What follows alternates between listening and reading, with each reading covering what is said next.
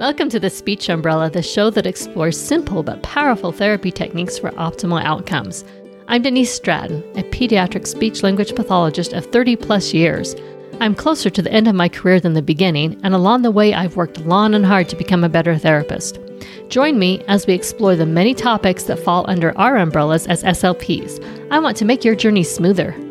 I found the best therapy comes from employing simple techniques with a generous helping of mindfulness. Hi, welcome to episode 77 of the Speech Umbrella podcast.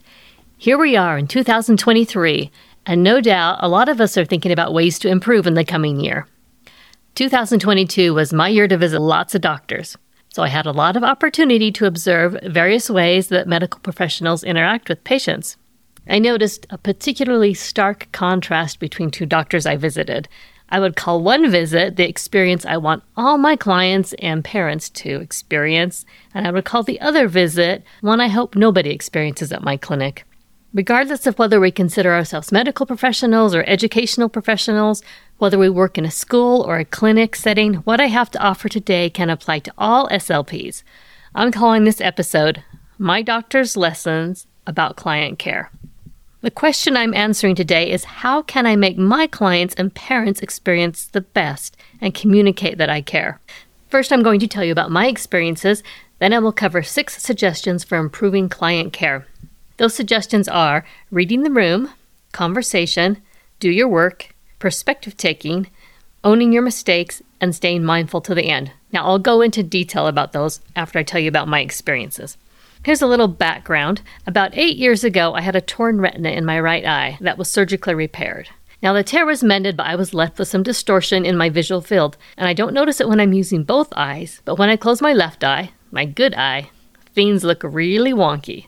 Faces look like something Picasso painted, everything's a little crooked, and I hate, hate, hate closing my left eye. I get a swoopy feeling in my stomach whenever I do it. So you can imagine eye exams are not my favorite thing to do. They make me really aware of how dependent I am on my left eye continuing to function normally, and I'm already very, very nearsighted. Early in 2022, I was at my regular eye checkup, and my ophthalmologist discovered high pressure in my eyes. This is called ocular hypertension, and it can be a sign of glaucoma or it can put one at risk for glaucoma. So he referred me to a specialist. Now, this specialist didn't think I had glaucoma, but the pressure in my eyes still needed to come down because that can damage the optic nerve over time. So, this entailed several visits to their office over the next several months. This is how it always went at this doctor's office. When I first went in, I would see someone first, an intern, I think, who would do what I would call intake with me and run me through some eye tests before I saw the specialist. Now, I told you how much I hate eye exams.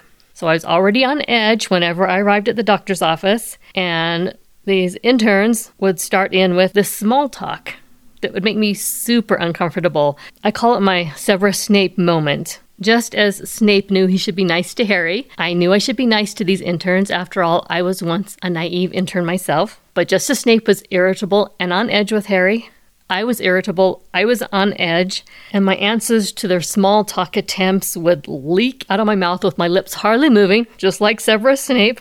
In my mind, I was thinking, Can't you see? I don't want to chit chat. Let's just get on with it. Let's just get this over with.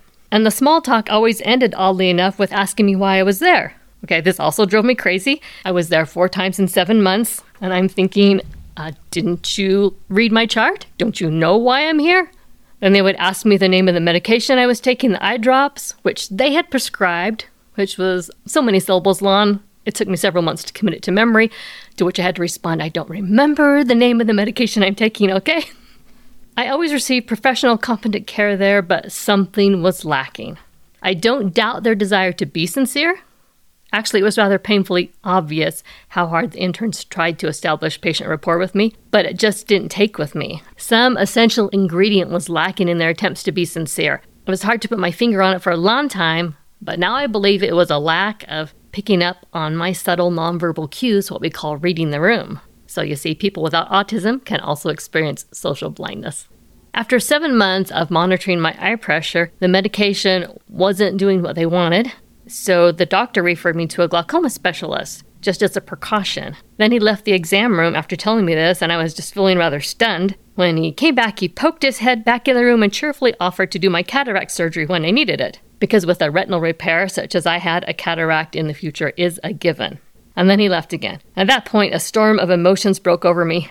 I thought my case is being escalated. I thought they feel relieved to pass me along.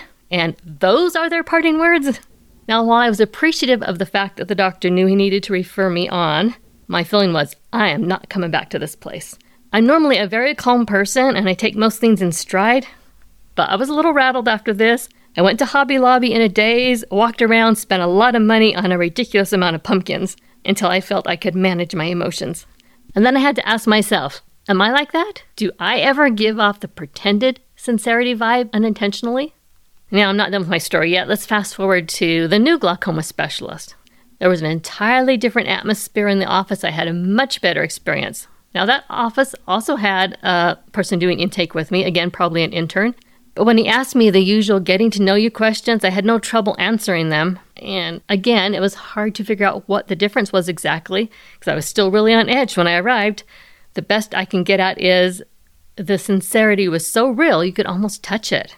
It just felt so different. I met with two specialists who just made me feel so relaxed and comfortable. Both doctors that I met took the time to get to know me. They took the time to establish a personal connection with me, to find connections that we both shared.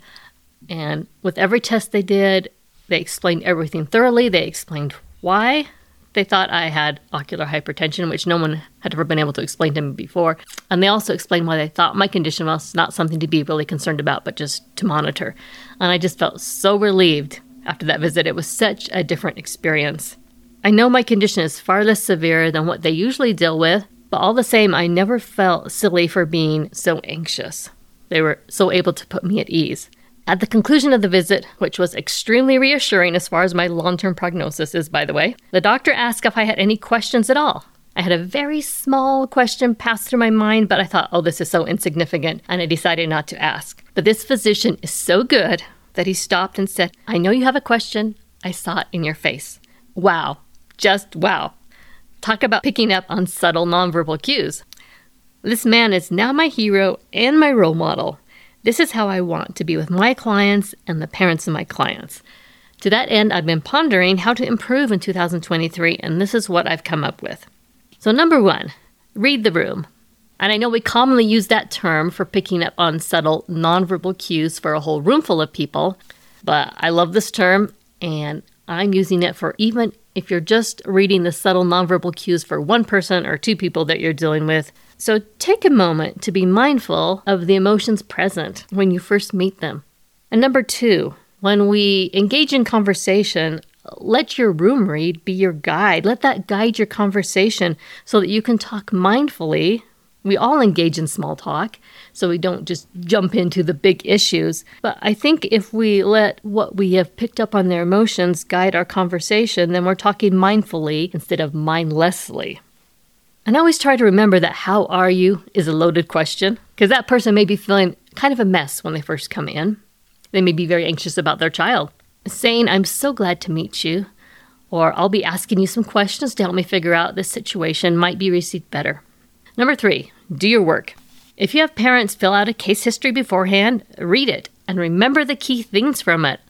Now, sometimes parents hand it to me when they first arrive, and in those cases, I'll say, I'm going to take a moment to look at this. And I know what sections to scan quickly for vital information, for themes I need to be aware of, to understand where they're coming from and how they're feeling. Also, review your intake notes from prior conversations you've had. That way, you can avoid asking them to repeat things that they've already communicated. You can always ask them to elaborate, of course. In a school situation, doing your work is really mandated by law, but unfortunately still gets ignored sometimes. We're supposed to discuss the student's present performance with parents before the IEP meeting, so we can include that in their input on the IEP, and we're supposed to consider their perspective as we set new goals.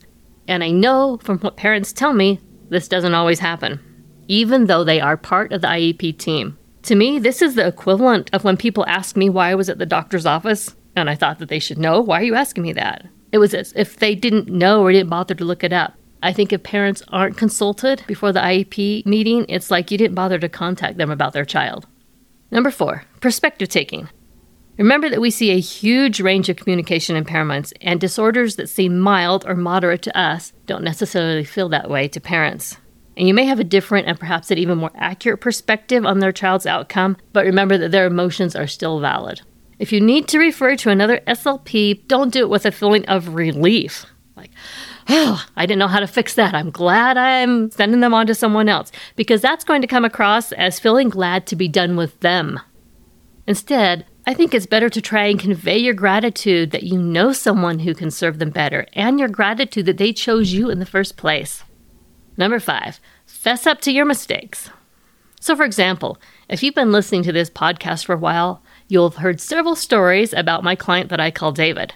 And I first met him when he was a preschooler and I was working in a school setting. And one evening, his mother came to parent teacher conferences. I was rushing around trying to collect signatures from certain parents, and so when she saw me in the hall, I wasn't expecting to see her, and she started talking about David without mentioning his name. And I drew a total blank. I absolutely could not remember whose parent she was. It was so embarrassing, but I had to fess up and ask before we got in too deep. And just last fall, after some major surgery, I returned to work. I walked into my waiting room and got the shock of my life as I realized I could not remember the name of the client who was waiting for me. He was new. I'd only seen him once before, just before my surgery. I had forgotten to add his name to my schedule, and there was nothing for it but to fess up and apologize. I think his mother had some reservations about me for a while, but after his list was corrected, she brought in another child for therapy, so no permanent harm was done. And number six, stay mindful till the end. Keep reading the room as you talk. Watch for questions and emotions that flash across their faces. And another way to say this is be willing to stay in the moment until the parent or client leaves you, which is exactly what my physician did with me when he saw that question flash across my face. I know this takes mental discipline. It seems simple, but it's deceptively simple. But when you master being in the moment till the very end, some of those complexities of client parent clinician interactions are going to take care of themselves. Well, there you have it. Six suggestions for improved client care just to go over them one more time, remember read the room, let reading the room guide your conversation so it's mindful, not mindless. Do your work, see the situation from their perspective, own your mistakes, and stay mindful to the end. I've decided in 2023 I'm going to focus on reading the room or being in the moment better with the parents of my clients. I've worked on this for a long time with clients, but I haven't been so mindful of doing it with the parents of my clients. And so that's my goal for 2023. What's your goal for 2023? I'd love to hear it. Who knows? That could be the topic for another podcast. You can comment on this podcast or you can send me an email at denise at thespeechumbrella.com. Thanks for listening, and I'll talk to you next time. Thanks for listening to The Speech Umbrella. We invite you to sign up for the free resource library at thespeechumbrella.com you'll get access to some of Denise's best tracking tools, mindfulness activities, and other great resources to take your therapy to the next level. All this is for free at thespeechumbrella.com. If you've enjoyed this podcast, subscribe and please leave us a review on Apple Podcasts and other podcast directories.